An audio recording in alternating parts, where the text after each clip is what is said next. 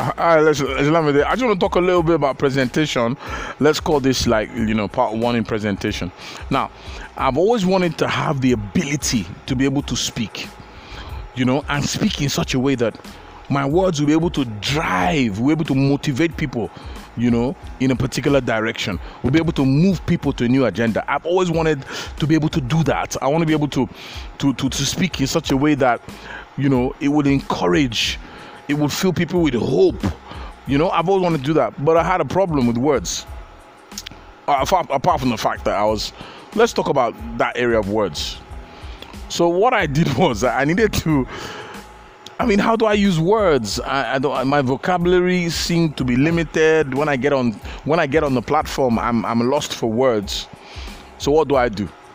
So so so this is what I did. Off the platform, right? I spent a lot of time, a lot of time practicing looking in the mirror, speaking to myself. I wake up with the message on my mind. I sit down and prepare messages.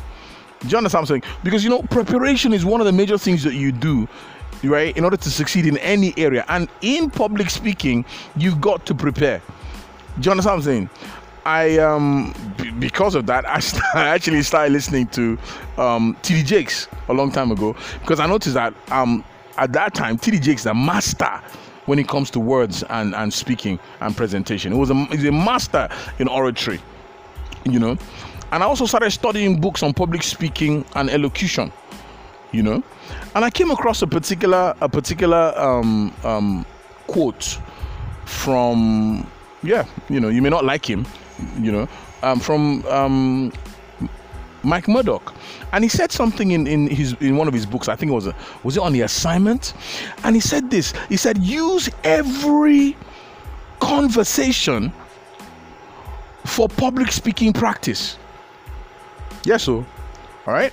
So what I'll do, right, when I when when when when I come together um, with anyone having a conversation, anything, or I'm trying to tell somebody, you know, could you go and, and buy me, you know, a bottle of a bottle of Coke? Do you understand? I would lay emphasis on make it interesting. I was practicing.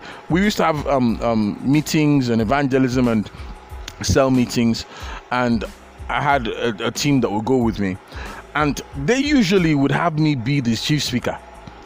But you know, funny thing, eh?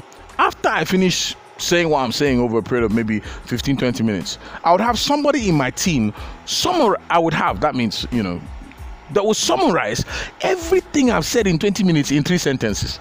And it used to bother me. That why can't I speak as well as this my other team member?